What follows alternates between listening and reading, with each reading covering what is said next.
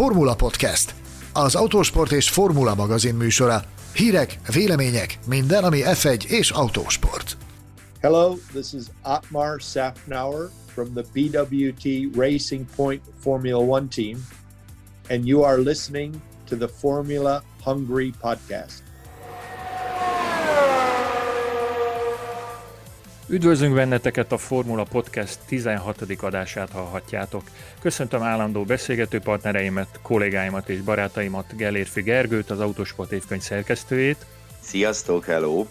És Mészáros Sándort, az Autosport és Formula magazin főszerkesztő helyettesét, a Szágudás és Cirkusz című Forma 1-es könyvsorodat szerzőjét. 16. alkalommal is üdvözöllek benneteket, sziasztok! Engem Betlen Tamásnak hívnak, a Formula.hu főszerkesztője vagyok. Őszintén remélem, hogy ezúttal is egy izgalmas műsort sikerül összeállítanunk nektek, vágjunk is bele.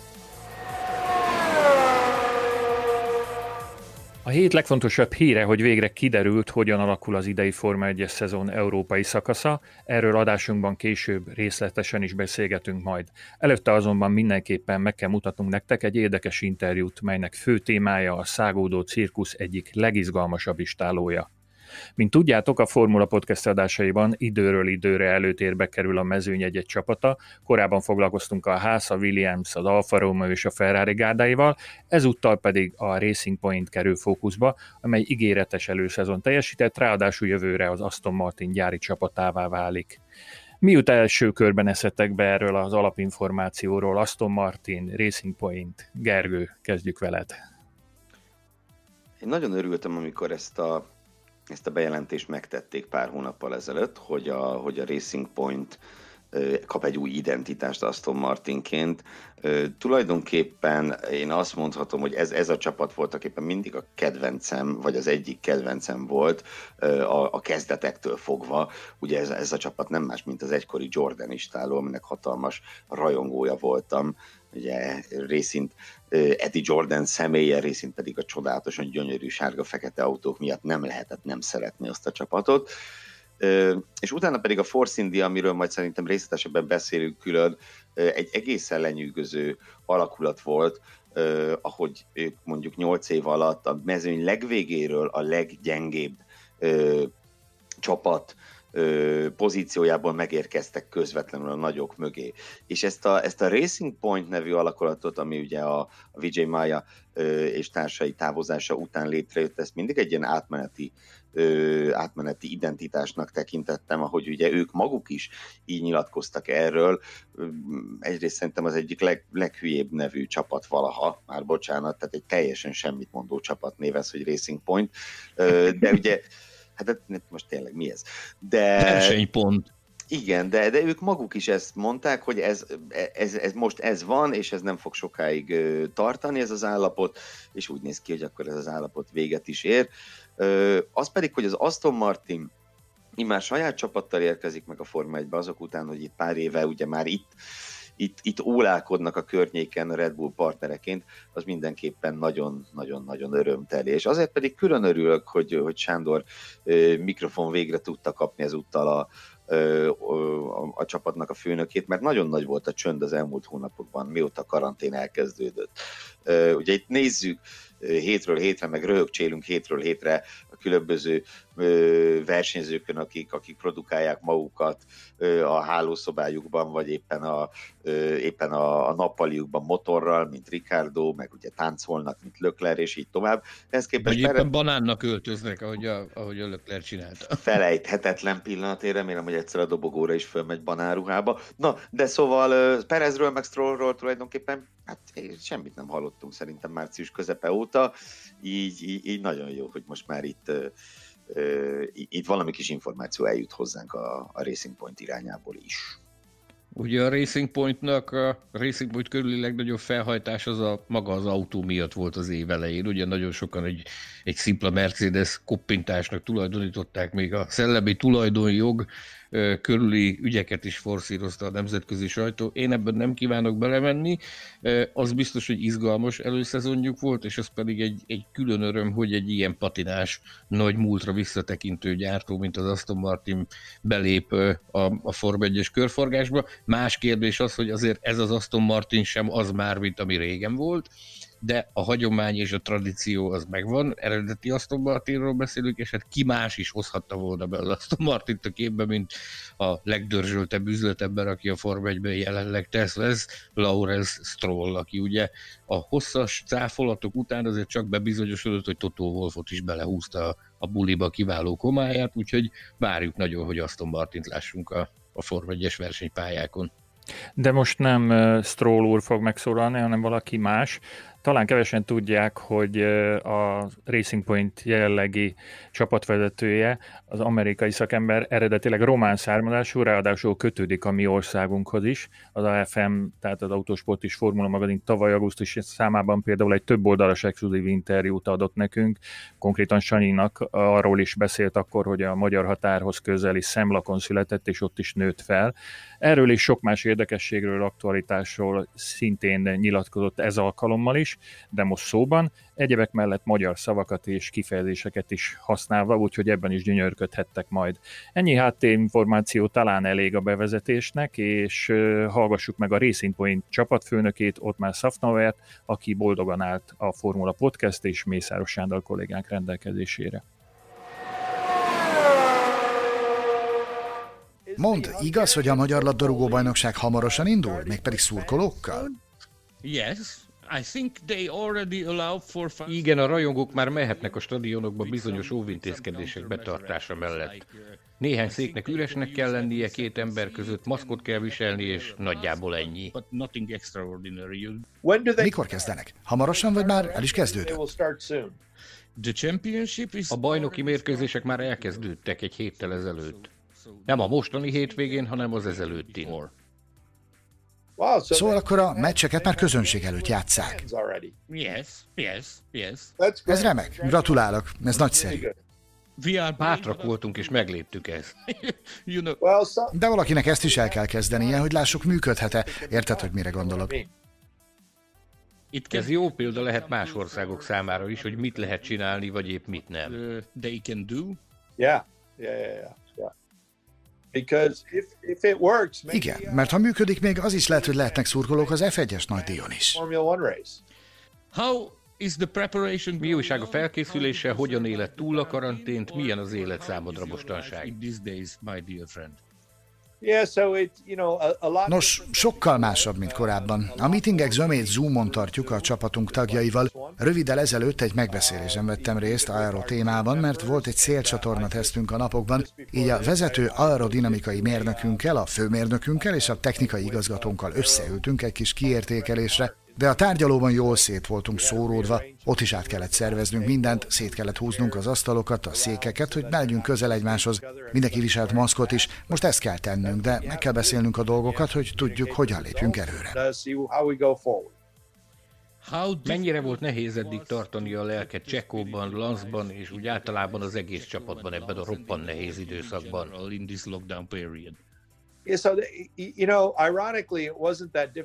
Tudod, ironikus módon annyira nem volt nehéz. Úgy gondolom, hogy mostantól mindenki jobban fogja értékelni a versenyzést, mindenki, aki itt dolgozik, imádja a motorsportot, mert ez nem csak munka, hanem igazi szenvedély számukra.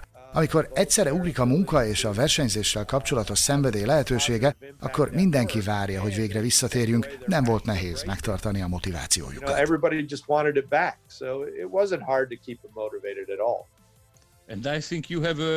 Úgy sejtem, hogy nagyon jó okotok is van izgatottak lenni, mert a tesztelés roppant meggyőző volt a Racing Point számára. Uh, for Racing Point. Uh, a tesztelés valóban jól sikerült idén, de már június van, és sajnos még nem volt alkalmunk megmutatni, hogy mennyire. Ausztráliában majdnem összejött, pár óra múlva már pályán lehettünk volna, két nap múlva pedig jött volna a verseny, de ugye másképp alakult. Nincs más választásunk, július elejére és Ausztriára kell összpontosítanunk, aztán pedig megyünk Magyarországra.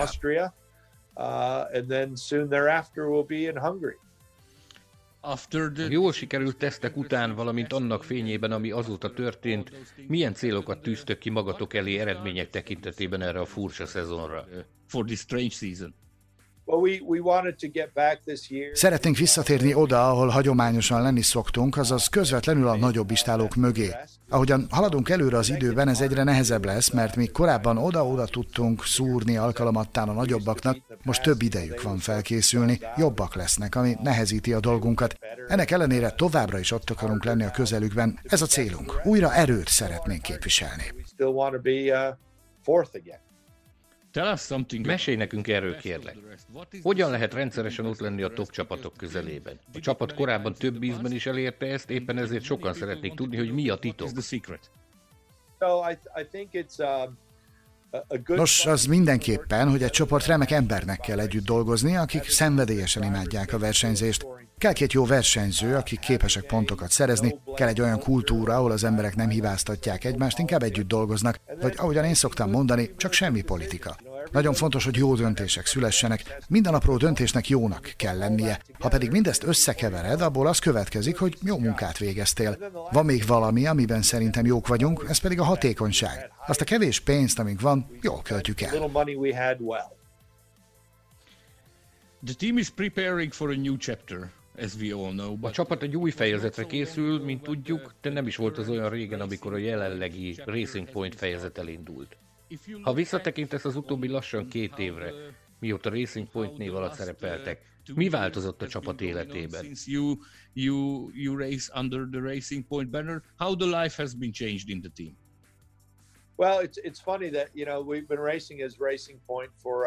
Mókás ez, mert nagyjából másfél éve futunk Racing Point név alatt, de idén például még egyáltalán nem is versenyeztünk. Nagyon jó, hogy ez a konzorcium mögöttünk áll, mert tavaly például nem jó formában kezdtük a szezont, Elég sok időt vett igénybe, mire felvettük az ütemet, sok-sok fejlesztést kellett készítenünk, és rengeteget kellett dolgoznunk, hogy az autónk gyorsabbá váljon. A végére Abu Dhabiban, ha jól emlékszem, Csekó volt a legjobb a nagyok mögött. A hetedik helyen végzett az utolsó körben, mesés előzéssel került a McLarenek elé, de ahhoz, hogy odáig eljussunk, az egész éves munkára szükség volt. Biztos, hogy ha Force India maradtunk volna, nem lettek volna meg azok a források, amik ezt lehetővé tették volna. Ez mindenképpen fontos különbség. Ezt tette lehetővé, hogy a téli időszakban teljesen megváltoztassuk az aerodinamikával kapcsolatos filozófiánkat. Amikor Force India voltunk, mindig át kellett vinnünk egy rakás dolgot a következő évre, emiatt esélyünk sem volt az aerofilozófia megváltoztatására. Ezek az átvitelek egyik évről a másikra mindig azért történtek, hogy pénzt takarítsunk meg. Most már megengedhettünk magunknak egy ilyen változást, amit élesben sajnos még nem próbáltunk ki, de a teszteléseken egész ígéretesnek mutatkozott. Ezek a legfontosabb különbségek.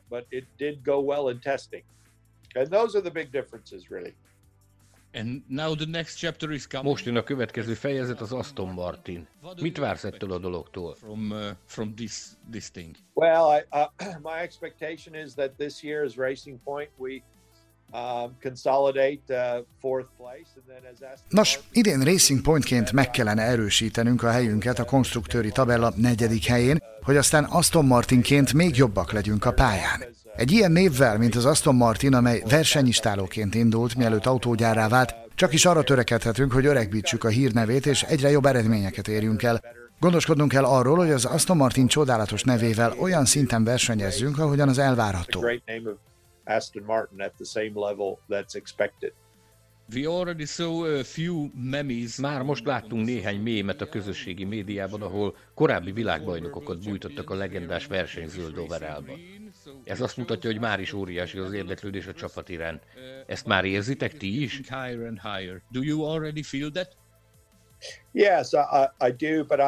Igen, de nekem, aki a kellős közepén vagyok ennek az egésznek, ebben élek, egy picit nehezebb rálátni arra, hogy a világ mit gondol erről.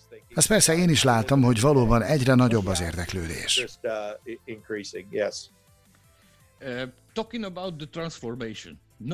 more... Beszéljünk egy picit az átalakulásról. Kevés embernek van annyi tapasztalat a versenycsapatok átalakulásával kapcsolatban, mint neked. Mennyire bonyolult egy ilyen folyamat? Jelenleg a Racing Point egy versenycsapat, jövőre viszont egy autógyár részeként működik majd. Mennyire nehéz levezényelni egy ilyen átalakulást?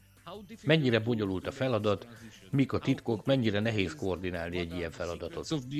How is possible to coordinate a huge uh, job like this? So the, the, the secret is uh, when you're making change, and I've always said this, A titok az, hogy amikor változtatsz, és jó magam mindig ezt hangsúlyozom, legyen szó akár a Racing Point Aston Martin átalakulásról, vagy akár arról, amikor Force Indiaként a leglassabb autóval kezdtük, majd odáig jutottunk, hogy a negyedik helyen végeztünk. Mindig azt mondom, hogy amikor változtatsz, óvatosnak kell lenned, és nem szabad csak azért változtatnod, hogy elmondhasd, változtattál valamin. Nagyon jól kell értened azt, hogy mit változtatsz és miért. Ez hasznos-e, van-e értelme, illetve ezáltal a megfelelő irányba haladsz-e. Kulcsfontosságú az is, hogy ne halmozd fel az embereket a semmiért. Ne legyen csak azért több mint 500 emberünk, mert Aston Martinná válunk. Az a fontos, hogy a megfelelő időben érkezzenek megfelelő emberek. Mindig hangsúlyozom azt is, hogy nem elég csak a változtatás. Akkor változtass, amikor biztos vagy abban, hogy ez hasznos lesz. Ezt fogjuk tenni most is, amikor Aston Martinnál válunk. Ugye jön a költségvetési sapka is, amelyre oda kell figyelnünk, Noha nekünk semmin nem kell változtatnunk emiatt, hiszen jelenleg is a limiten belül vagyunk. Ez elsősorban a nagyobb csapatokat kényszeríti majd változtatásokra, és ahogy erre reagálnak, az határozza majd meg, hogy milyen teljesítményre lesznek képesek a pályán hozzánk képest.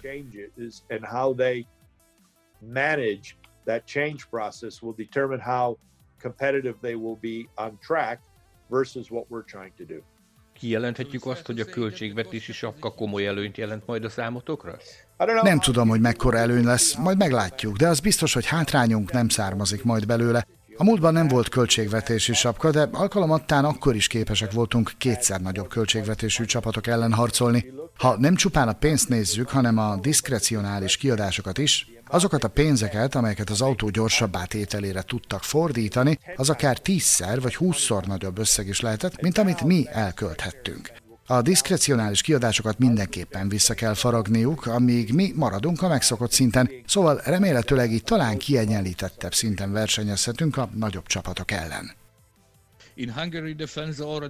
Mi itt Magyarországon már is úgy véljük, hogy az F1 nem csak a pilóták és a csapatok világbajnoksága lesz, hanem a könyvelők is.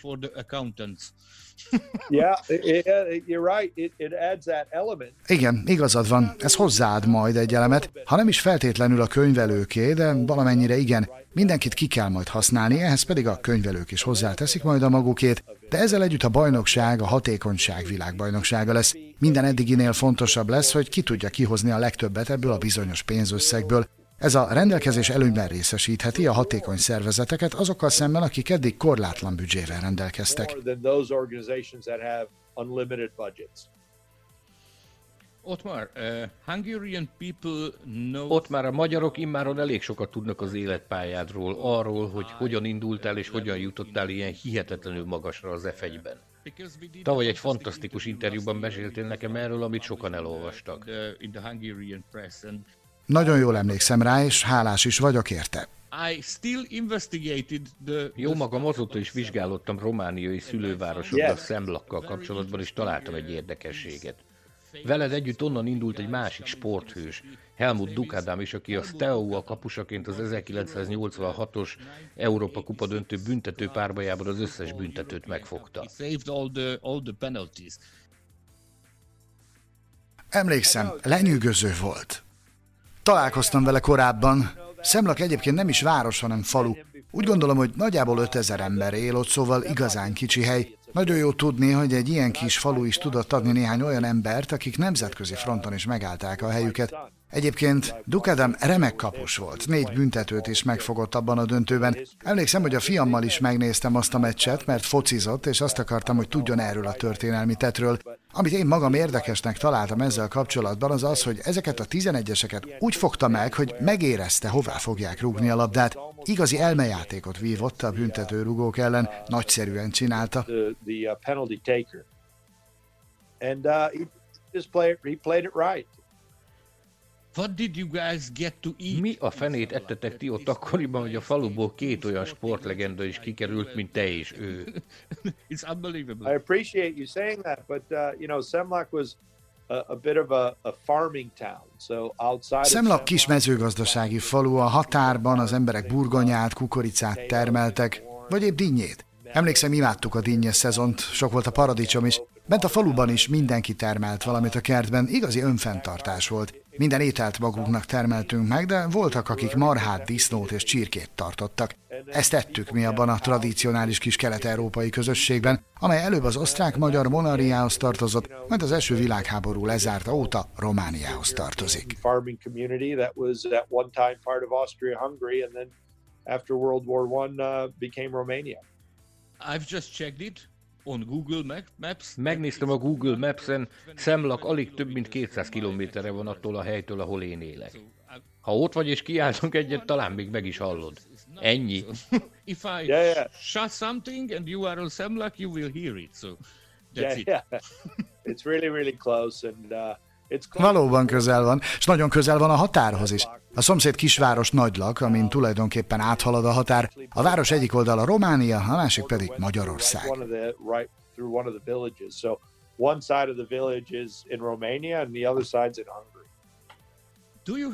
Van valamilyen üzeneted a magyar hallgatóknak? Akár magyarul is, ha tudsz valamit. Egészségedre. Perfect. It's perfect. It's perfect. Say something, uh... Mondj azért valami bővebbet is, hogy tarts bennünk a lelket, mert nagyon várjuk a versenyszezon kezdetét, és minden apró szösszenet jól jön az F1-es közösség tagjaitól. Single, uh, sentence from, from the Formula One community. Well, I uh, we look we really look forward to coming back to Budapest um, and, and race. Már nagyon várjuk, hogy visszatérjünk Budapestre és újra Magyarországon versenyezzünk. Normál esetben ez a futam szokott lenni az utolsó a nyári szabadság előtt, a magyar nagydíj után megyünk pihenni. Most a szezon harmadik futama lesz, és szerintem a magyar emberek számára is furcsának ígérkezik, hogy az évad elejét tartják a versenyt. Két osztrák futam után megyünk hozzátok, ez már önmagában is nagyon szokatlan lesz. Biztos vagyok benne, hogy a magyarok nagyon várják már. Általában, mire Magyarországra érünk, már mindenki tökéletesen képben van az autójával kapcsolatban, mindenki tudja, hogy hol tart. Most azonban, hogy az évad elején van a futam, sokkal több lehet az izgalom, sokkal több lehet a változó.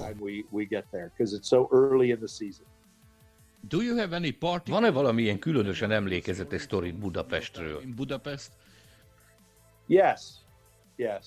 Igen, volt egy. Már nem emlékszem az étterem nevére, de egy tradicionális magyar étterem volt, amelyet imádtam. Egyébként nagyon szeretem a magyar ételeket, bár az anyukám román, nagyon sok magyar ételt készített. Gulyást, paprikást, egyéb magyar ételeket, mindenfélét. Még krémes is volt, és egyéb magyar desszertek, szóval ebbe az étterembe minden évben elmentem, amikor a Hondánál dolgoztam. Egyszer meghívtam két japán újságírót, és azt gondoltam, hogy minden rendben lesz, oda megyünk, mindhárman, és kapunk majd egy asztalt. A pontos címet nem tudtam, de mindig oda találtam a hotelből. Ott találkoztunk, és hárman elindultunk az étterembe, oda is értünk. Az étteremben telt ház volt, hosszú sor kígyózott odakint, nagyot néztünk a két japán újságíróval. Oda sétáltam az ajtónál álló sráchoz, aki megkérdezte, van foglalása? Mondtam neki, hogy szerintem igen. Megkérdezte a nevemet, rápillantott a listára, majd ezt mondta, elnézést, ott már Safnauer nincs a listán.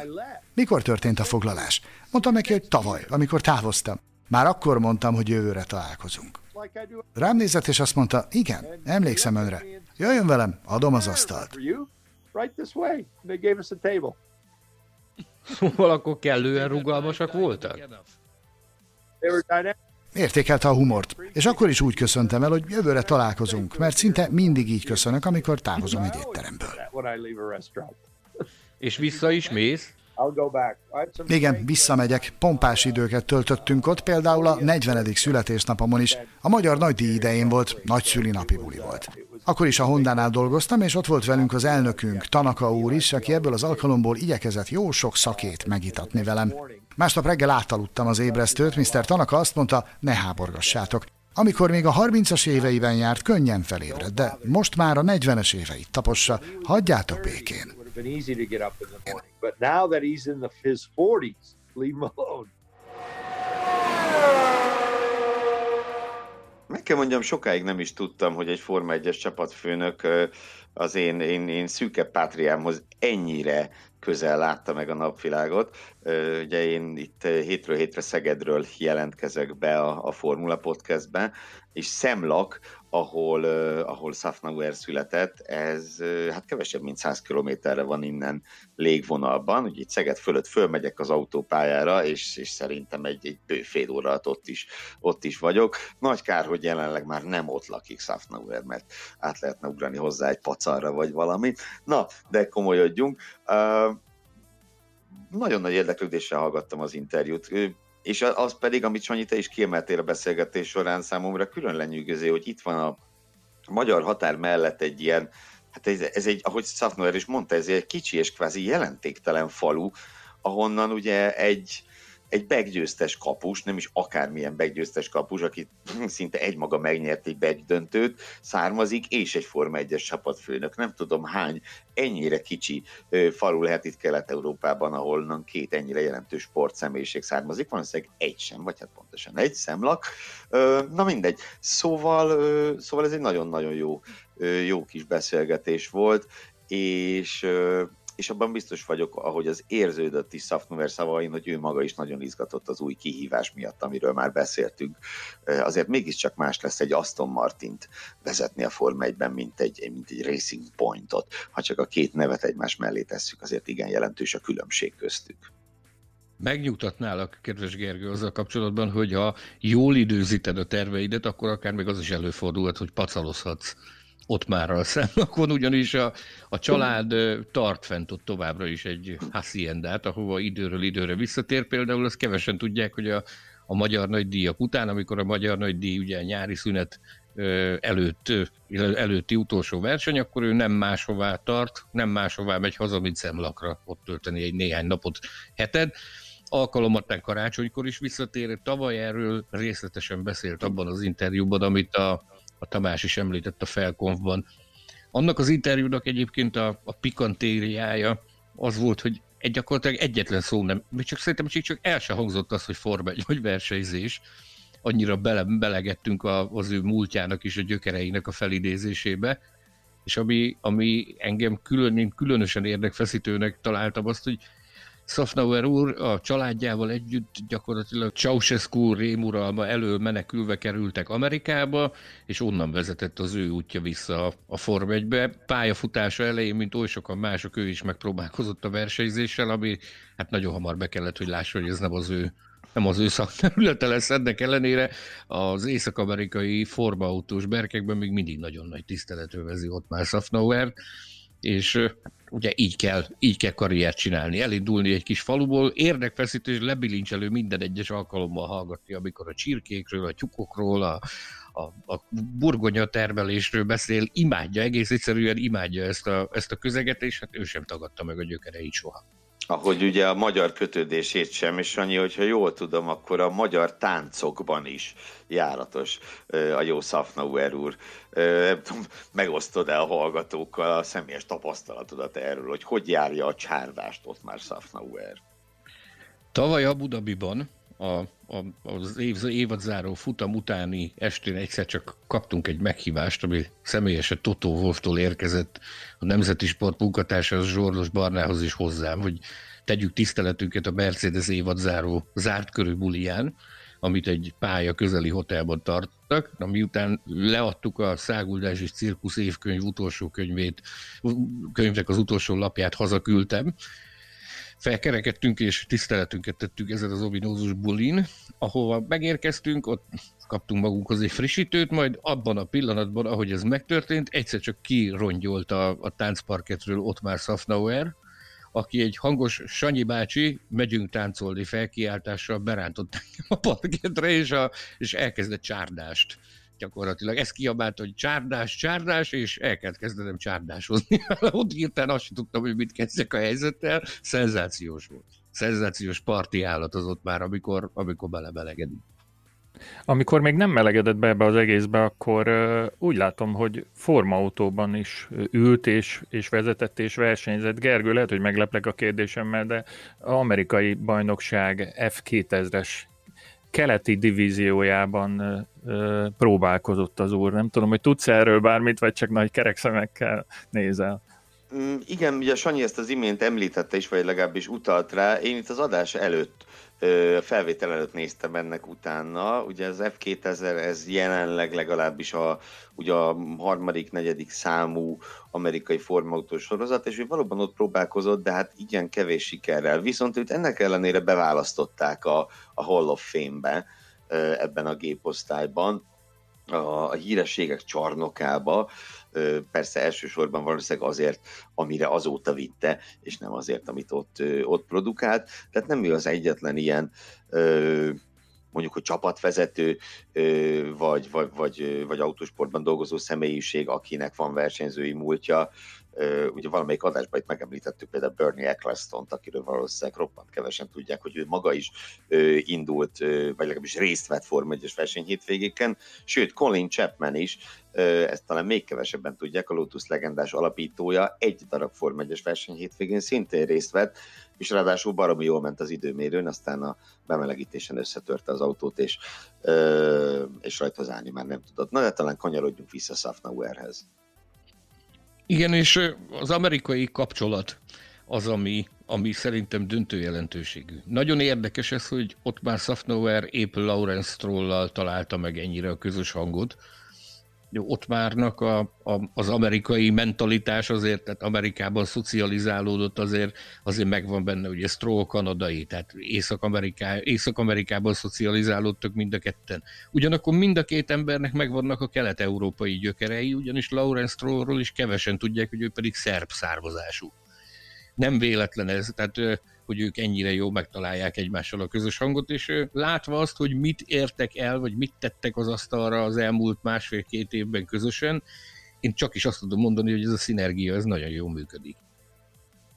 Beszéljünk egy picit arról, hogy mi mindenen ment át a, a Force India Racing Point, amióta, amióta létezik. Mitől tud ez a csapat ilyen húzamosabb időt eltölteni a, a, a, a középmezőnyben, annak is a, az elején szinte.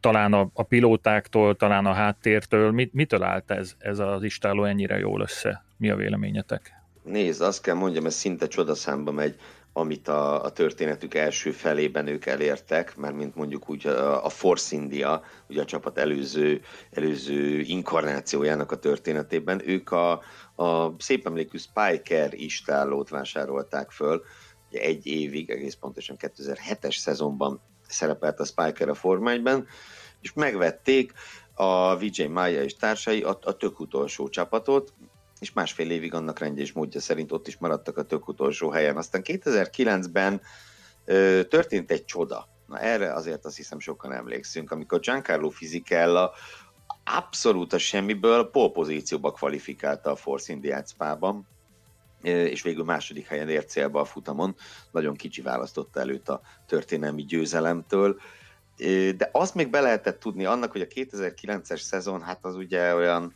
olyan nagyon fura szezon volt, akkor nagyon sokan haláztak az avarosban eredményesen, más nem mondjunk, a Brown GP lett a világbajnok. De utána 2010-től kezdve azt láthattuk, hogy ez nem volt véletlen, meg, megvetették a lábukat a középmezőnyben, és egy pár évig még eltartott, mire egy, egy hogy mondjam, egy rendes pilóta páros összeállt ott. 2010-ben ők a Sutil Liuzzi kettőssel mentek, most nem lebecsülve egyiküket sem, de ugye, hogyha a mezőny elejébe törekszel, akkor egy Sutilli Udzi páros az, az kicsit kevés. Kellett az is, hogy, hogy a versenyző páros összeálljon, ami végül 2014-ben történt meg, a, a Perez Hülkenberg kettős volt az, amelyik, amelyik fölemelte a Force Indiát a, a középmezőny élére, és, és hát gyakorlatilag igen, egy 7-8 év alatt az utolsó helyről a negyedikre jöttek fel az erős sorrendbe. Szerintem a legszebb példa arra, hogy mekkorát tud fejlődni egy csapat. Ha ott vannak a megfelelő szakemberek, mint Safnauer, de azt hiszem, hogy, hogy Andy Green-t is nyugodtan említhetjük itt, ott vannak a megfelelő pilóták, van egy biztos pénzügyi háttér, ami mindenek előtt talán nem is Vijay Májának volt köszönhető, hanem, hanem a Sergio Perez mögött álló Carlos Slimnek, és és igen, és aztán éveken át ők voltak tulajdonképpen az első számú erő a nagyok mögött, és külön ki kell emelni itt Sergio Perez nem lebecsülve Hülkenberg érdemeit, de ugye Perez volt az, aki hát halomra szállította a dobogókat ennek az istálónak, másrészt pedig Perez volt az, aki zsinórban háromszor lett a, az egyéni bajnokságban a best of the rest, tehát az aktuális élcsapatok mögött az első számú versenyző. Nem csoda, hogy a mai napig ott van, ugye ki most már a nyolcadik évét fogja kezdeni a csapatnál. Ott már az interjúkban gyönyörűen kifejtette, hogy mik azok a kulcs összetevők, amik ahhoz szükségesek, hogy ez a csapat ez ezt a színvonalat és ezt a teljesítményt tudja hozni. Ott is kulcsfontosságú volt, amit ő kiemelt, az a hatékonyság. Hatékonyan kell tudni elkölteni a pénzt, hatékonyan kell tudni összeválogatni, és jobb teljesítményre ösztönözni azokat a dolgozókat, akik a, akik a, a csapatot alkotják, azt a mérnöki gárdát, akik a, akik a hátteret alkotják, és én ez mindenképpen szeretném még hozzátenni a folytonosságot. Ugyanis, hogyha megvizsgáljuk a, a, a szerkezetét a, a mai Racing Pointnak, és megnézzük azt, hogy hogy nézett ki például a Jordan ilyen 1999 és 2000 magasságában, akkor azt látjuk, hogy ugyanazok a nevek a mai napig ott dolgoznak. Tehát megvan az a fajta, az a fajta folytonosság a háttérben. Nem is feltétlenül a, a frontharcosokról beszélek, akiket folyamatosan látunk és hallunk nyilatkozni, hanem a háttérben, a mérnöki gárdában a csapat más csapatszerkezet más pontjain is megvannak azok az emberek, akik, akik a hátukon viszik ezt a sztorit idestova már, már több mint húsz éve, és ennek ez az eredménye, hogy, hogy képes vagy egy sokkal korlátozottabb költségvetésből is sokkal versenyképesebb technikát produkálni. Igen, ugye identitások jönnek, mennek, a Midlandet nem említettük, ugye egy, sőt nem egészen egy évig orosz tulajdonban Midland F1 néven működött ez a csapat, és ugye volt azóta Spiker, Force India, most Racing Point, de valóban a, a csapat magja, ahogy mondtad, az, az ennél jóval kevesebbet változott. Ezért mondhatjuk azt teljes joggal, hogy ez ugye tulajdonképpen még mindig a, az Eddie Jordan által összerakott istáló, amit, amit aztán, ami aztán Force India-ként hasonló magasságúba tudott emelkedni, mint a Jordan története legszebb éveiben, ott 98-99-2000 körül. Azért azt se felejtsük el, hogy így menedzsment és marketing terén is elég ügyesen eveznek a, a Forma egy nagyon széles folyóján, hiszen ha meg kellene nevezni a, a vörös Ferrari mellett még egy jellegzetes arcolatot felmutató istálót, akkor az mindenképp a rózsaszínű Racing Point. Erről mi a véleményetek? Egyébként volt egy pár ilyen nagyon különleges festés már a Forma 1 történetében, de, de jelenleg szerintem ez mindenképpen nagyon karakteres és nagyon, nagyon fontos, hogy így tudjanak megjelenni. Mi, mi egyáltalán ennek a színnek az oka? Engem mindenképpen letaglózott, amikor először megláttam ezt a, ezt a rózsaszín elképzelést. Ugye ez a, ez a BWT nevű víz technológiai vállalatnak a, a, a szponzorációjának a hozadéka, ez a, ez a színvilág, ugyanis ennek a vállalatnak ez, a, ez az alapszíne. Tavaly Safnauer úrral alkalmam nyílt végigkóstolni a teljes termékpalettát a Hungaroringen, és azt kell mondjam, hogy kiváló minőségű innivalóról beszélhetünk.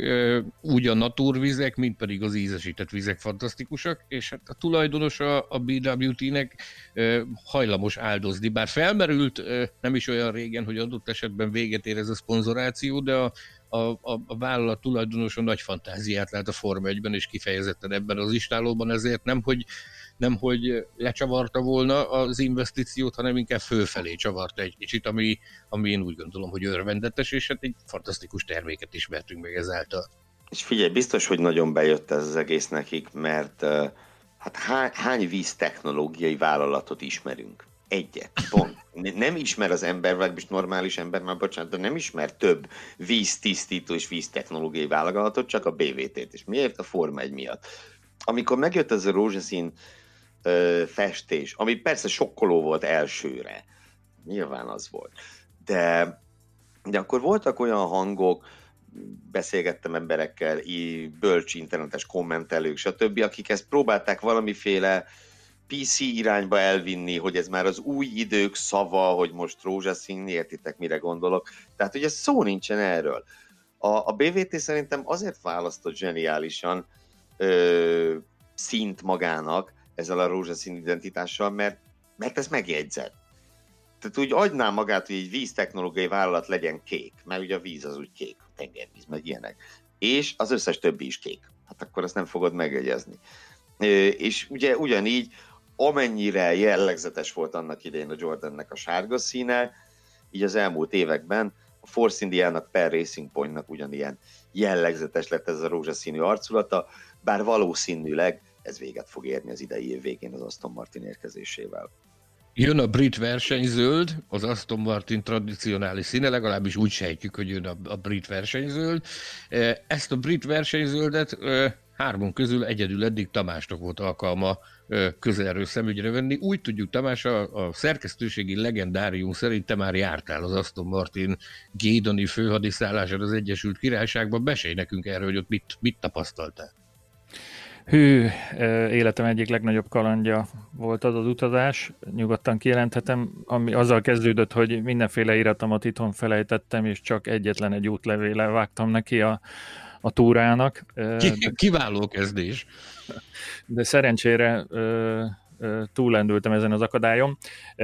Amíg el nem felejtek rákötni a téma közben az előző feltésre, azt jegyezzük meg, hogy a BVT ugye egy olyan vállalat, amelyiknek Magyarországon is létezik képviselete és, és komoly értékesítési állózattal rendelkeznek, ahogyan egyébként az Aston Martinnak is idén tavasztól remélem, hogy már nyitva is van a, a mm, autószalonjuk Budapest belvárosában. Szóval e, még a beszélgetés elején Gergő felvetett e, valamilyen hasonlatot, hogy Aston Martint vezetni, vagy ezzel kapcsolatban valamit megjegyzett, már nem emlékszem, de a lényeg az, hogy nem vagyunk olyan messze attól, hogy esetleg akár Gellérfi Gergő is vezethessen egy igazi Aston Martint, egyelőre még csak egy utcai autót, de, de az Autósport és Formula magazin autós rovatában fel fog tűnni előbb vagy utóbb egy ilyen tesztautó, úgyhogy ezt a lehetőséget majd alaposan ki kell használni a szerkesztőségen belül. Bocsánat a hatalmas kitérőért.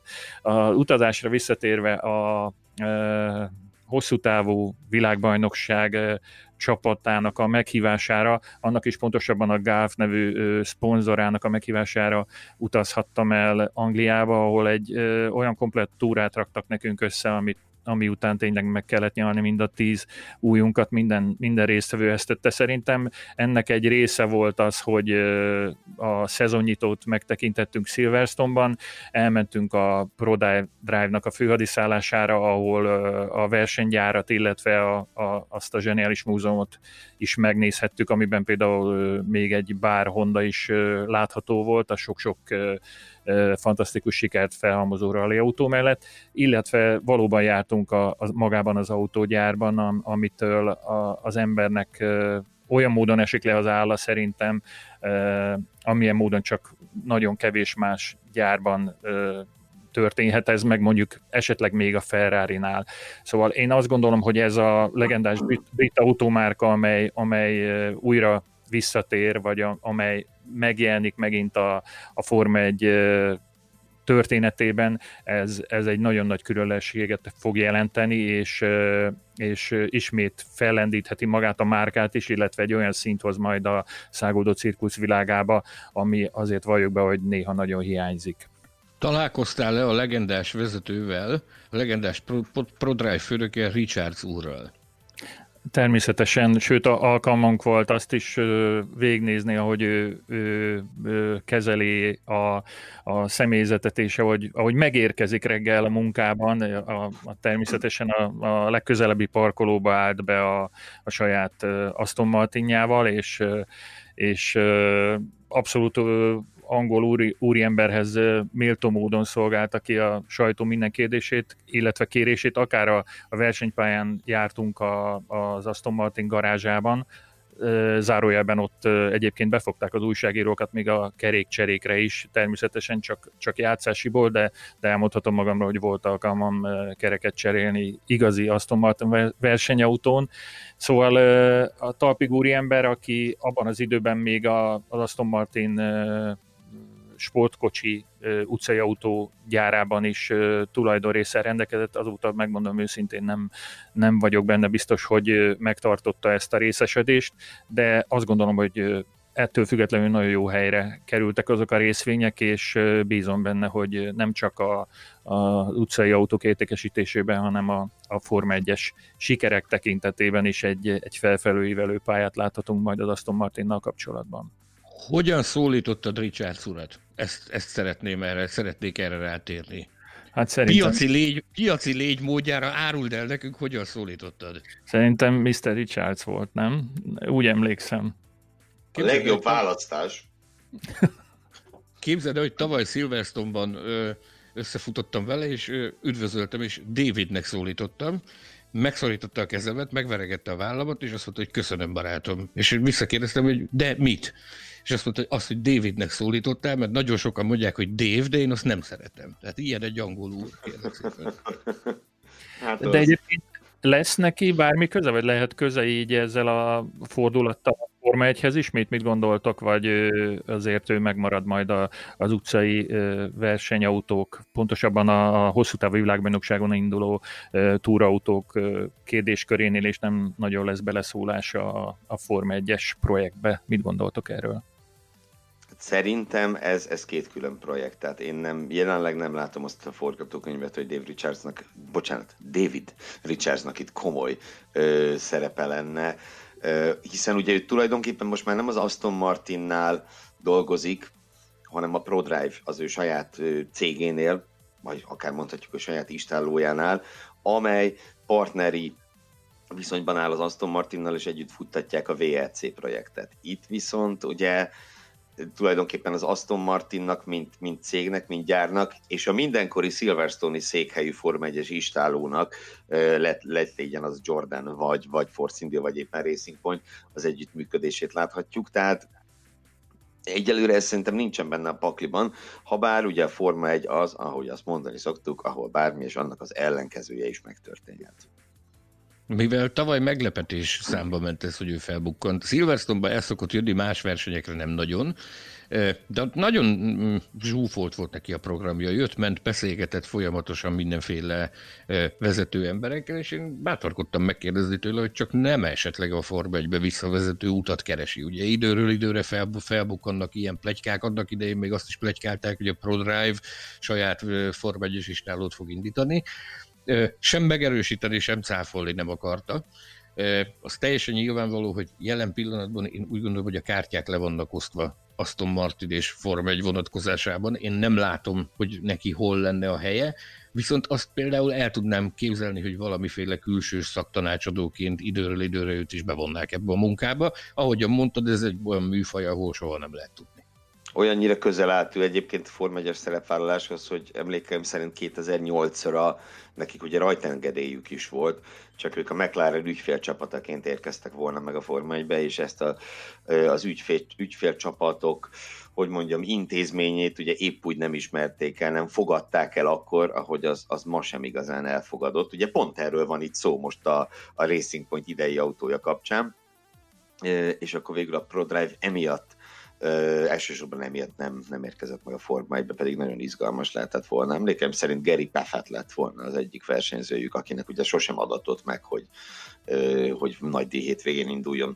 Na de nem, nem menjünk ilyen messzire. Beszéljünk szerintem még arról kicsit, hogy hogy akkor ki lesz az Aston Martin versenyzője. Tudom, hogy ezt már kitárgyaltuk, vagy legalábbis próbáltuk már találgatni egy-két hónappal ezelőtt, hogy, hogy kik lehetnek az Aston Martin versenyzői. Mert ugye egyfelől egyfelől betonbiztosnak tűnik a Perez Troll 2 mm, Másfelől meg még mindig azt tudom mondani, mint áprilisban, hogy, hogy nem vagyok benne biztos, hogy egy Aston Martin, mint cég, mint, mint, mint márka megengedheti azt magának, hogy Sergio Perez Lance Stroll kettőssel érkezzen meg a Forma 1-be. Hogy annak idején ugye a Renault is, amikor 16-ban visszatért, akkor ugye elhangzott egy ilyen off-record beszélgetésen egy olyasmi gondolat, hogy hát egy Maldonado Palmer párossal nem nem, nem érkezhet meg egy Renault, és akkor igazolták a Magnussen-t, aki szintén nem egy szupersztár, de, de mégis egyel, egyáltalán föntebb van. Uh, szóval nem tudom, ez, ez nekem itt az egyik nagy kérdése a következő időknek, hogy hogy, hogy is lesz a pilóta páros.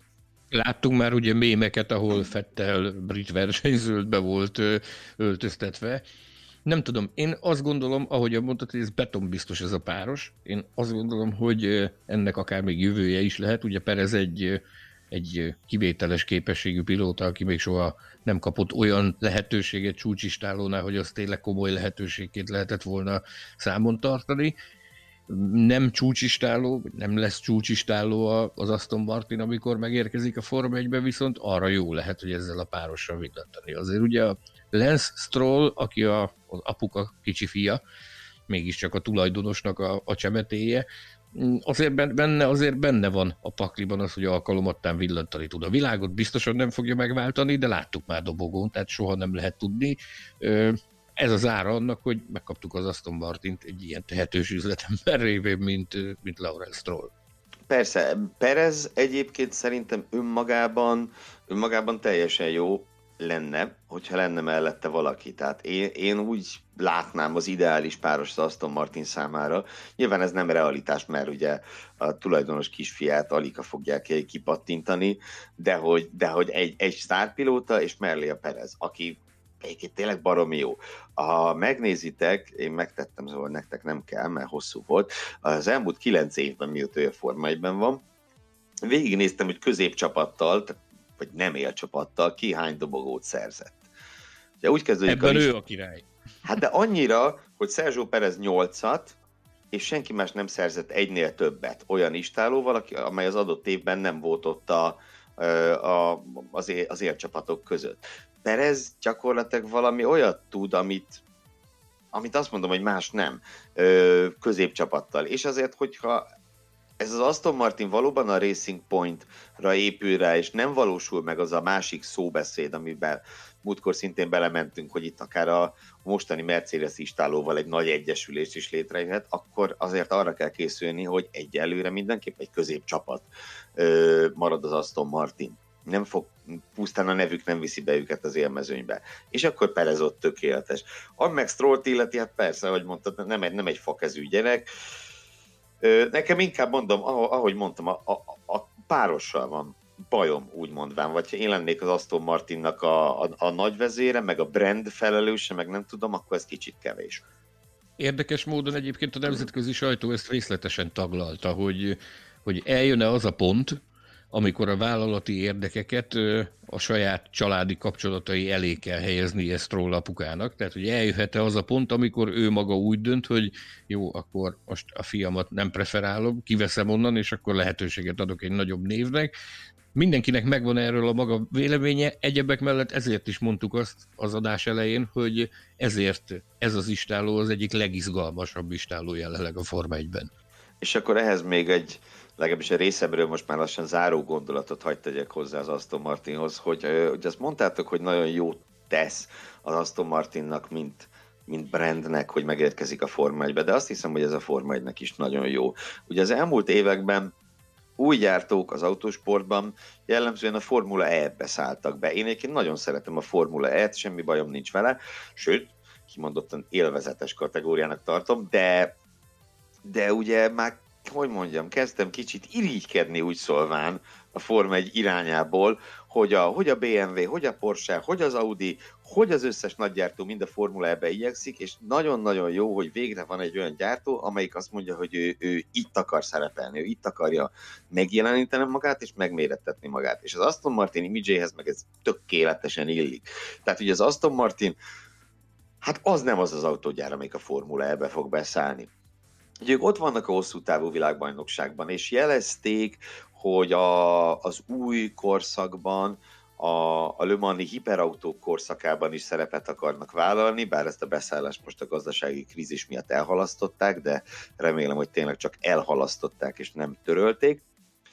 És ugye ez a hiperautós szabályrendszer azt mondta, hogy nagyon-nagyon kevés megkötés van feleljen meg a biztonsági előírásoknak, van minimális teljesítménykorlátozás, de például a motorformula nincs megkötve. És akkor jöttek az érdeklődők, hibrid, turbo, ahogy az illik mostanában. Aston Martin meg azt mondta, hogy ők meg egy baromi nagy, azt hiszem 6,2 literes szívó motorral jönnek, hibrid rendszert azt nem akarnak bele, köszönik szépen, tehát ez az igazi ősöreg benzinszagú gyártó ről beszélünk az Aston Martin. Ezt nevezik tökös hozzáállásnak. Abszolút, abszolút, és, és, és én nagyon bízom benne, hogy Le Mansban is tényleg föl fognak tűnni a Valkürrel, az ő hiperautójukkal, mert, mert ott a helyük. Ugye ők az elmúlt években szép sikereket értek el a, a GT kategóriájában a Le Mansnak, meg a világbajnokságnak, csak hát ugye arra mondjuk tized annyi ember figyel, mint arra, hogy a, a Le Mani összetettet kinyeri meg és ez az Aston Martinnak mindeddig egyszer sikerült, 1959-ben egész pontosan, viszonylag régen volt. A sofőr viszont, most az egyik sofőr egy bizonyos Carol Shelby volt, akinek a neve azt hiszem, hogy mindenkinek, mindenkinek ismerős lehet. De az Astonnak azóta tulajdonképpen csak részsikerek jutottak, GT győzelmek és hasonlók. Úgyhogy ahogy mondtad Sanyi, és akkor ezzel kanyarodnék vissza hozzád, hogyha ez az ára, hogy Lance Trolley az egyik Forma 1-es autó, nem legyen. Hát nem tudom, hogy a, az utóbbi években bármelyik műsorban, vagy bármelyik médiában tárgyaltak-e már ennél részletesebben ki csapatot, mint amit mi most tettünk a Racing point a, a Force Indiával, az Aston Martinnal és Perezzel, Strollal. Azt hiszem, hogy ezügyben kiszolgáltuk a hallgatók igényét, és nincs más dolgunk, mint hogy megköszönjük Ottmar Safnauer interjúját, illetve Sanyinak is azt a szívességet, hogy elkészítette nekünk ezt a beszélgetést. Ugorjunk tovább a következő témára. A műsorunk elején már említettük, hogy a hét legfontosabb híre az, mi szerint bejelentette a FOM az idei versenynaptár európai részét, tehát már pontosan tudjuk, hogy a magyar nagydíjat például a sorban a harmadik versenyként tisztelhetjük, méghozzá július 19-én. Ezzel kapcsolatban azt hiszem bőven van mit kitárgyalni. Kezdjük is a, a, az eszmecserét talán Gergővel. Mit szólsz ez az európai versenynaptárhoz? Végre van. Leginkább ezt szólom hozzá. Nagyon-nagyon örülök, hogy végre van. Azért gyerekek, majdnem három hónapja, amikor itt ültünk egy, egy, egy szomorú hétvégi napon, és azon keseregtünk, hogy nincsen Ausztrál nagy díj. Ez nagyon régen volt. Úgyhogy végtelenül örülök. Annak persze külön, hogy benne van a magyar nagy díj, de szerencsére ez már jó ideje nem volt, nem volt kérdéses. A, a statisztikusi énemet, akkor én megközelítem innen, Sanyi meg majd megközelíti más irányból, viszont hát hogy mondjam, kicsit fölborzolták ezek a nagy díj elnevezések. Persze, az mindenképp rosszabb lett volna, ha osztrák nagy díj 1 és osztrák nagy díj 2, mondjuk a két első futamnak a neve. Így viszont ugye kaptunk két olyan futamot, ami hát valószínűleg soha többé nem lesz. A Steyer nagydíjat és a 70. évfordulós nagydíjat Silverstone-ban. Utóbbi ugye biztosan nem lesz még egyszer. Tehát ez ugye a Forma 1 történetének első olyan nagydíj elnevezése, amiről a megrendezés előtt már tudni lehet, hogy ilyen egy lesz és pont. Uh, nyilván vannak olyan nagy díjnevek a Forma 1 történetében, ami több nem lesz, például őszintén megdöbbennék a Peszkárái nagy díj újra föltűnne a versenynaptárba, mint egykoron de ez, ez tényleg abszolút egyedi, és ugye mindösszesen a második olyan Forma 1-es nagydíj elnevezés, ami nem, nem földrajzi alapú. Na tudjátok-e, melyik volt a másik? Húha. Húha. Húha. A Caesars Palace, a Caesars Palace nagydíj, amit ugye magyarul olykor-olykor Las Vegas-i nagydíjként emlegettek, de hivatalosan a két Las Vegas-i futamnak Caesars Palace nagydíj volt a neve, ugye arról a Vegas-i szállodáról. Te, te. Ez valóban Cézár palotája volt? Ez ugrik be nekem a, Most, a, a Másnaposok című film. Arra akarsz utalni, hogy egy klasszikafilológusként mondjam meg neked, hogy Las Vegasban járt a Julius Cézár, én azt hiszem, hogy nem. És azt hiszem, hogy az a legenda sem igaz, hogy Superman az valójában Nagy Sándor, mert ez is terjedt már. Na mindegy. Szóval a, szóval a Caesars Palace nagy után a második ilyen nagy elnevezés.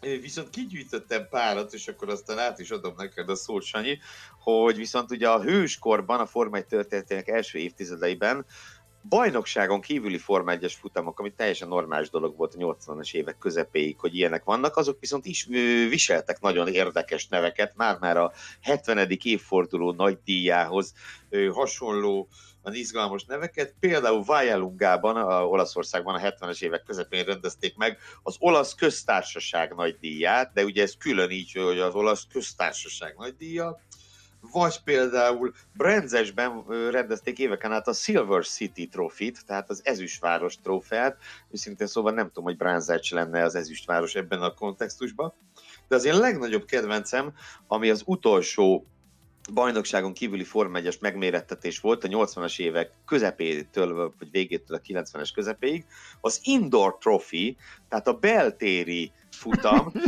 Ezt Bolonyában rendezték, és az a legérdekesebb, hogy persze egyáltalán nem beltéren rendezték. Bolonyában rendezték egy versenypályán, Giancarlo Fisichella volt az utolsó győztese ennek, de ennek az volt a hivatalos neve, hogy a Form 1 beltéri kupa. Na, hát ezek sorába fog föliratkozni Silverstone-ban a 70. évforduló nagy díja. Ö, igen, igen, igen, igen. Sanyi, és akkor szerintem kanyarodjuk át arra, hogy te ott leszel ezen futamok valamelyiké. Én inkább arra, arra lehetnék egy picit figyelembe véve azt, hogy amerikai tulajdonosai vannak a, a, a Form 1-es világbajnoki sorozatnak. Azon sem lepődhetnénk meg, hogyha a jövőben több ilyen show business jellegű futam elnevezés jön, de persze nagy kérdés, hogy hogy lehet ezt összeegyeztetni különböző jogi és üzleti ö, érdekekkel. Hogy ott leszünk-e a versenyeken? Én nem nagyon húznám és ragoznám tovább ezt a sztorit, egyelőre nem tudjuk. Hivatalosan sem az FIA, sem a FOM nem foglalt még állást azzal kapcsolatban, hogy újságírók és média munkások számára lehetővé teszik-e a nagy részvételt, függetlenül attól, hogy a, a klasszik egyversenyes akkreditációval vagy permanens akkreditációval érkeznek. Óriási nagy a tanástalanság, ugye azért gyakorlatilag egy hónap múlva ezen a hétvégén már az első osztrák nagy díj a nyakunkon lesz, és senki nem tud semmit. Gyakorlatilag egymást kérdezgetik a, a külföldi kollégák, naponta beszélünk egymással, hogy ki mit tud erről, senki nem tud semmit. Állunk, és nézünk, és várunk, és reménykedünk. Abból, hogy milyen biztonsági intézkedéseket foganatosítanak ezekre a versenyekre, most már azért létezik ezzel kapcsolatban egy kis KT, amit közreadott a FOM, hogyha abból kiindulunk, abban nincs cáfolva sehol az, hogy, hogy újságírók esetleg felbukkanhatnak, tehát meg vannak határozva azok a kategóriák, hogy kik azok, akik mehetnek, nincs benne az, hogy újságírók nem mehetnek, vagy televíziósok nem mehetnek. Ezért ez egy nagy talány. Reménykedünk, maradjunk ennyiben. De ez mennyire jó amúgy, hogy ahogy mondtad, egy hónap múlva osztrák nagydíj, utána jön még egy, ugye a Steyer nagydíj, aztán pedig a Hungaroring. Nekem kicsit fájt a szívem, hogy a második osztrák futamot nem nevezik mondjuk osztrák-magyar monarchia nagydíjának, vagy ilyesmi. De hát végül is ugye egy ilyen a szép történelmi birodalom területén három futammal indul el a, a, a Forma 1-es világbajnokság. Lenyűgöző, ha valami pozitívum van ebben a szezonban, ez mindenképpen Na de komolyodjunk. A, ö, Tamás, te tervezel kiküldeni újságírót? Akkor így vagy nyugodt szívvel megtennéd? Ez, ez, nem rajta, ez nem rajta múlik, hogy Tudom, nem, engem, kiküldeni vagy sem. Te. Engem az érdekel, mint főszerkesztő nyugodt szívvel küldene újságírót egy ilyen helyzetben. Hogy érzed ő, ezt? Ő a... nyugodt szívvel elküldene engem a pokolba is, ebben teljesen biztos vagyok. Én, a, a, a Forma egy szent érdekei mindennél fontosabbak, akár még újságírót is beáldozunk, csak, csak hogy meg megkapassák a hallgatók, az olvasók és a tévénézők a legfrissebb információkat. Eláldozom magam, boldogan vállalom, megyek, csak mehessek, csak engedélyezzék, hogy mehessünk, és ott vagyunk. Ennyi.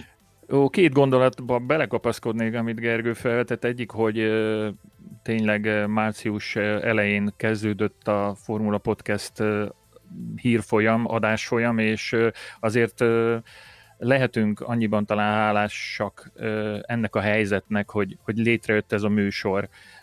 Ezt köszönhetjük talán egy picit a, a, a bizonytalanságnak és a, annak, hogy a, a koronavírus így elbánt velünk, ahogy elbánt.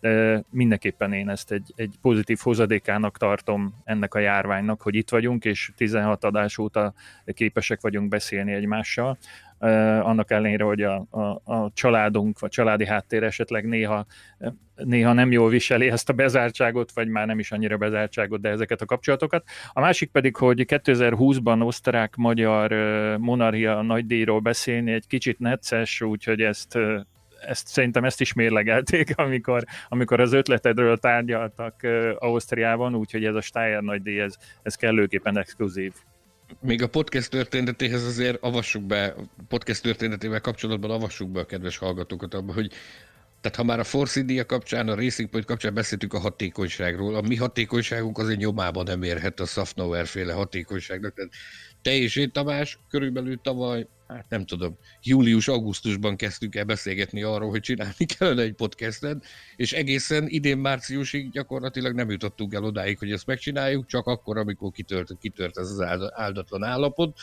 Ugye ez mindenképpen a, a, a koronavírus pandémiának a, az egyik hozadék a számunkra, hogy, hogy ezt lehetővé tette, hogy meg tudjuk oldani. De nézzétek, szerintem az egész pandémiához így kell hozzáállni, legyen az ember újságíró, Form 1 csapat, magánember, vagy akárki, hogy szépen lassan túl vagyunk rajta talán, úgy néz ki, legalábbis az első nagy megrázkódtatáson, de ami, ami jó dolgok születtek belőle, azt meg vigyük magukkal. És remélem, hogy ez a podcast is így lesz. De mielőtt teljesen átmennénk a saját vállunk veregetésébe, amihez szerintem most már igen közel állunk, Uh, szerintem arról... Én esetleg... megveregettem a vállalatokat, ez biztos, köszönöm. Egyem a szívedet. Egyem a szívedet.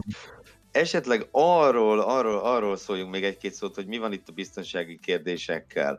A, a számomra nagyon beszédes, hogy, hogy Chase elmondta, hogy biztos olvastátok, hogy abban az esetben, hogyha mondjuk egy versenyző koronavírusos lesz, és ki kell hagynia egy futamot, attól nem fog megállni a Forma 1.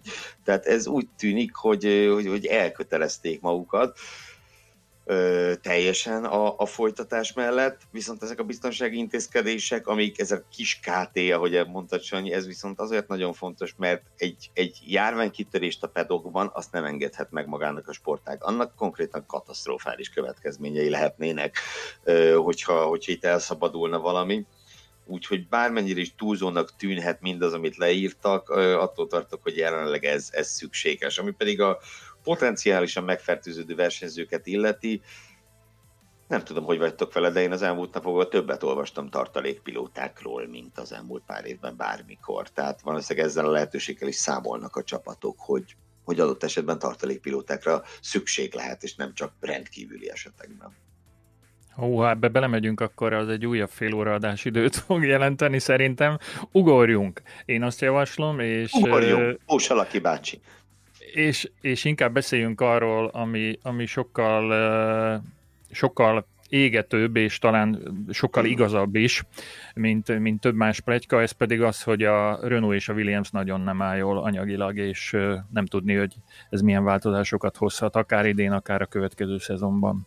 Istennek legyen hála, a Renault az úgy tűnik, hogy túlélte azt a krízist, ugye komoly megszorító csomagot jelentett be a vállalat vezetése, ennek ellenére megszületett az a döntés is, hogy kitartanak a Forma 1 mellett. Nyilvánvalóan megpróbálják egy kicsit észszerűsíteni a kiadásokat és a költségeket. Meglátjuk, hogy ennek mi lesz a hozadéka. Én miattuk a dolgok jelenlegi állása szerint az utóbbi néhány hétben, az utóbbi néhány adásban nagyon sokat aggódtam miattuk. Én úgy gondolom, hogy most már ők azért túl fogják ezt élni, ezt a helyzetet. A Williams az viszont annál aggasztóbb. Tehát onnan, onnan tényleg síralmas hírek érkeztek a, az előző évi üzleti eredménynek a bejelentése kapcsán. Gyakorlatilag a család olyat tett, amilyet eddig soha, akármilyen nehézségek voltak, ez még nem hangzott el, hogy a Williams eladó, viszont most erről beszéltek, erről, erről beszéltek Claire Williams, hogy akár, akár ez a lehetőség is felmerülhet, hogy eladják az istálót. Lassan nem lesz más választás, ugye itt a ingóságok és ingatlanok már fedezetként szolgálnak különböző hitelekre, úgy tetszik, kezdik elzálogosítani a, a történelmi autókat, a különböző ingatlanjaikat, és most már a, a főszponzor is, is elhagyta őket, vagy legalábbis ugye szerződést bontottak a főszponzorral, ugye nincs már ott az Orlen, akik Kubica miatt voltak ott, Latifivel múltkor, nemrégi vendégünkkel Latifivel nyilván érkezett pénz a csapathoz, de attól tartok, már csak a hírek miatt is, hogy ez kevés önmagában az istáló megmentéséhez.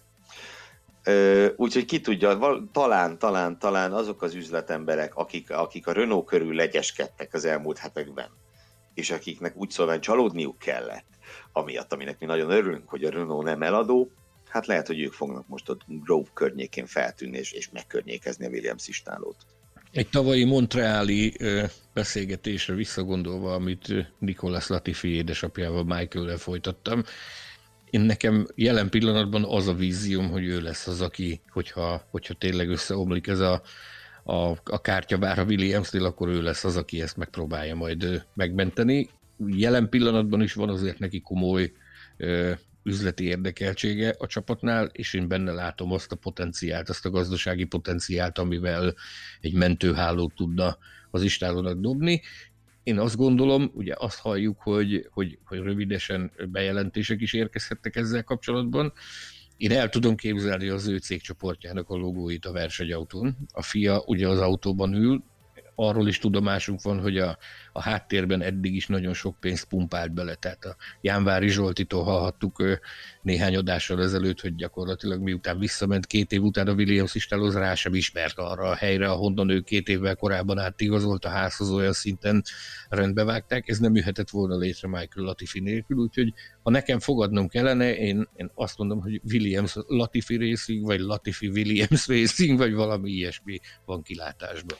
Igen, de a Williams név eltűnésétől szerintem nem kell tartanunk. Tehát önmagában a Williams van annyira erős, brand még mindig, meg ugye a Forma 1 történetében még mindig az egyik legsikeresebb istálónak számít, hogy akárki lesz a, a, a vásárló, akár Latifi úr, akár, akár Mazepinék, akiket emlegettünk pár adással ezelőtt.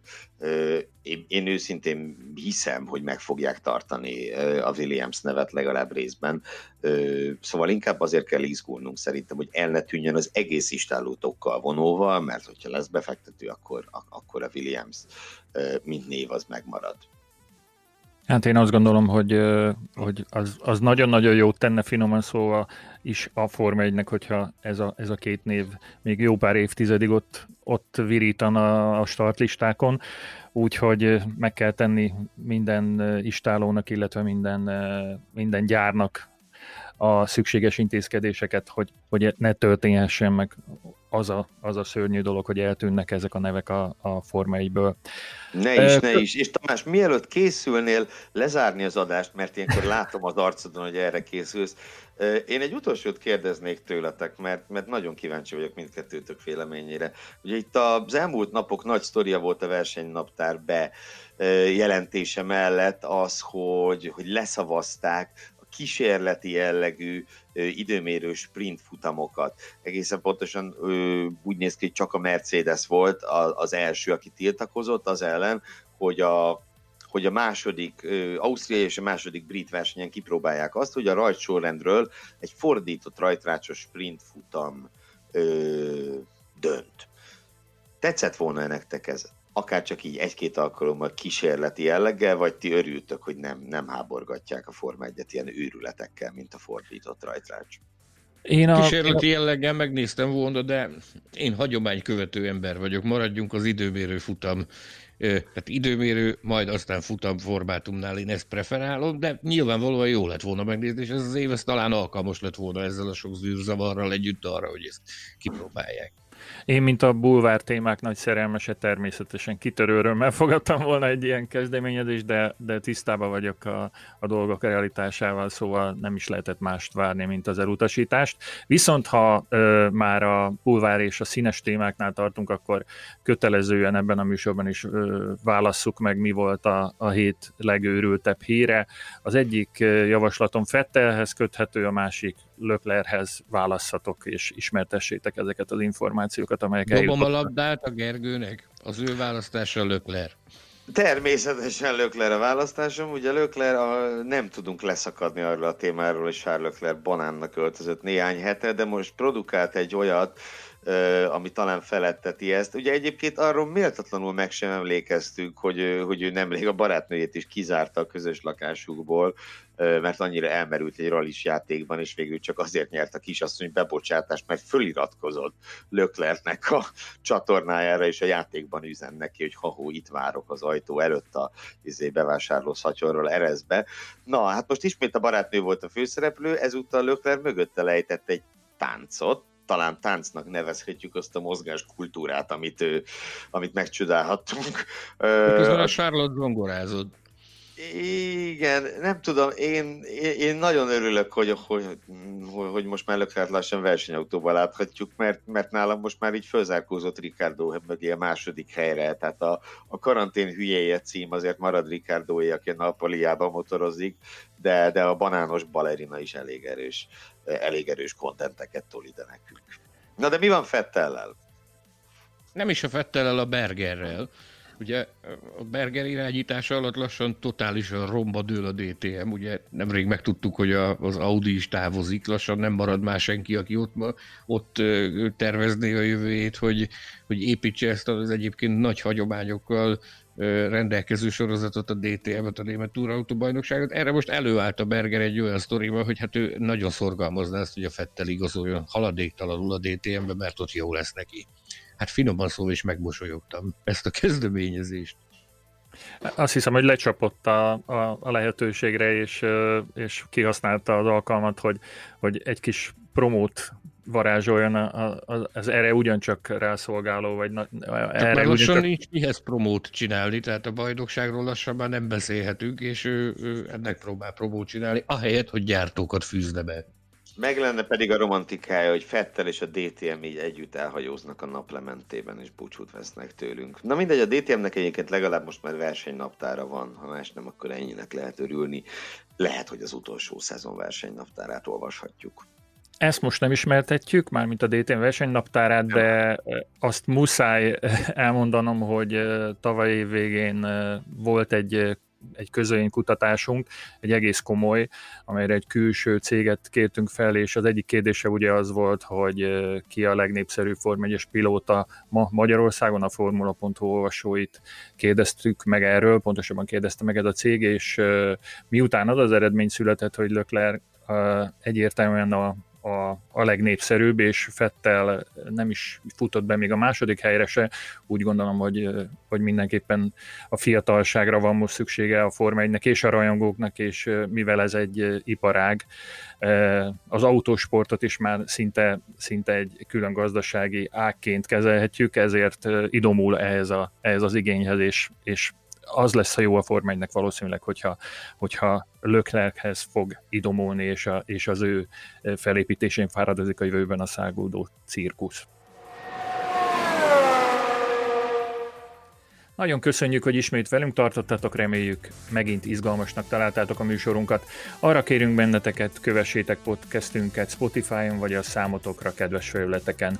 Kérdezzetek tőlünk a Facebookon, az Instán vagy e-mailben, sőt, ha úgy tartja kedvetek, akár bátran szidalmazhattok is bennünket, amennyiben az a műsor fejlődését segíti. Ha bárhol szóba kerülünk az interneten, nem ulasszátok el használni a Formula Hu Podcast hashtaget, Fontos, hogy a járványveszély múltával is vigyázzatok magatokra és a környezetetekre, közben olvassátok a formula.hu-t, lapozgassátok a digitális magazinunkat, nézzétek tévéműsorainkat, és talán ez a legfontosabb, szeressétek az autósportot. Munkatársaim Gelérfi Gergő és Mészáros Sándor szerkesztő kollégák, a mindenkori vendég magyar hangja Vályi Zsolt, valamint Hilbert Péter technikus nevében is búcsúzom, de csak kis időre, hiszen rövidesen ismét hallhattok majd bennünket. Sziasztok! Formula Podcast az Autósport és Formula magazin műsora. Hírek, vélemények, minden, ami F1 és autósport. Hello, this is Otmar Safnauer from the BWT Racing Point Formula One team, and you are listening to the Formula Hungary podcast.